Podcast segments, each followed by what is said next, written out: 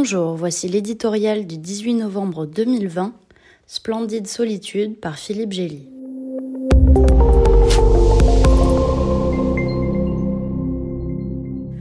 Pour dégager une bretelle d'autoroute occupée par quelques centaines d'islamistes, les mêmes qui voulaient mettre à mort la chrétienne Asia Bibi, le Premier ministre pakistanais Imran Khan leur a fait miroiter la rupture des relations diplomatiques avec la France.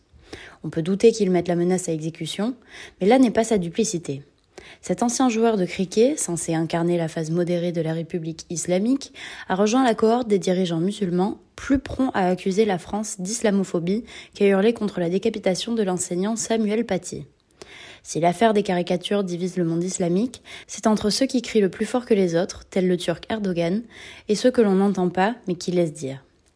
La France s'efforce de muscler sa législation pour empêcher les assassins et protéger les innocents de toute croyance. Un projet de loi entend s'attaquer à la haine en ligne, à l'endoctrinement des enfants, au financement étranger d'associations culturelles. Cet effort, qui provoquera de sains débats chez nous, sera aussi instrumentalisé par ceux qui font à la France le procès permanent de ses intentions.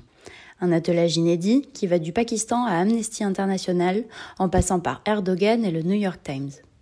Lorsque ce journal se demande si notre pays alimente le terrorisme en voulant l'éradiquer, on entend l'ignoble écho de ceux qui, après le 11 septembre 2001, insinuaient que l'Amérique l'avait bien cherché avec ses guerres au Moyen-Orient.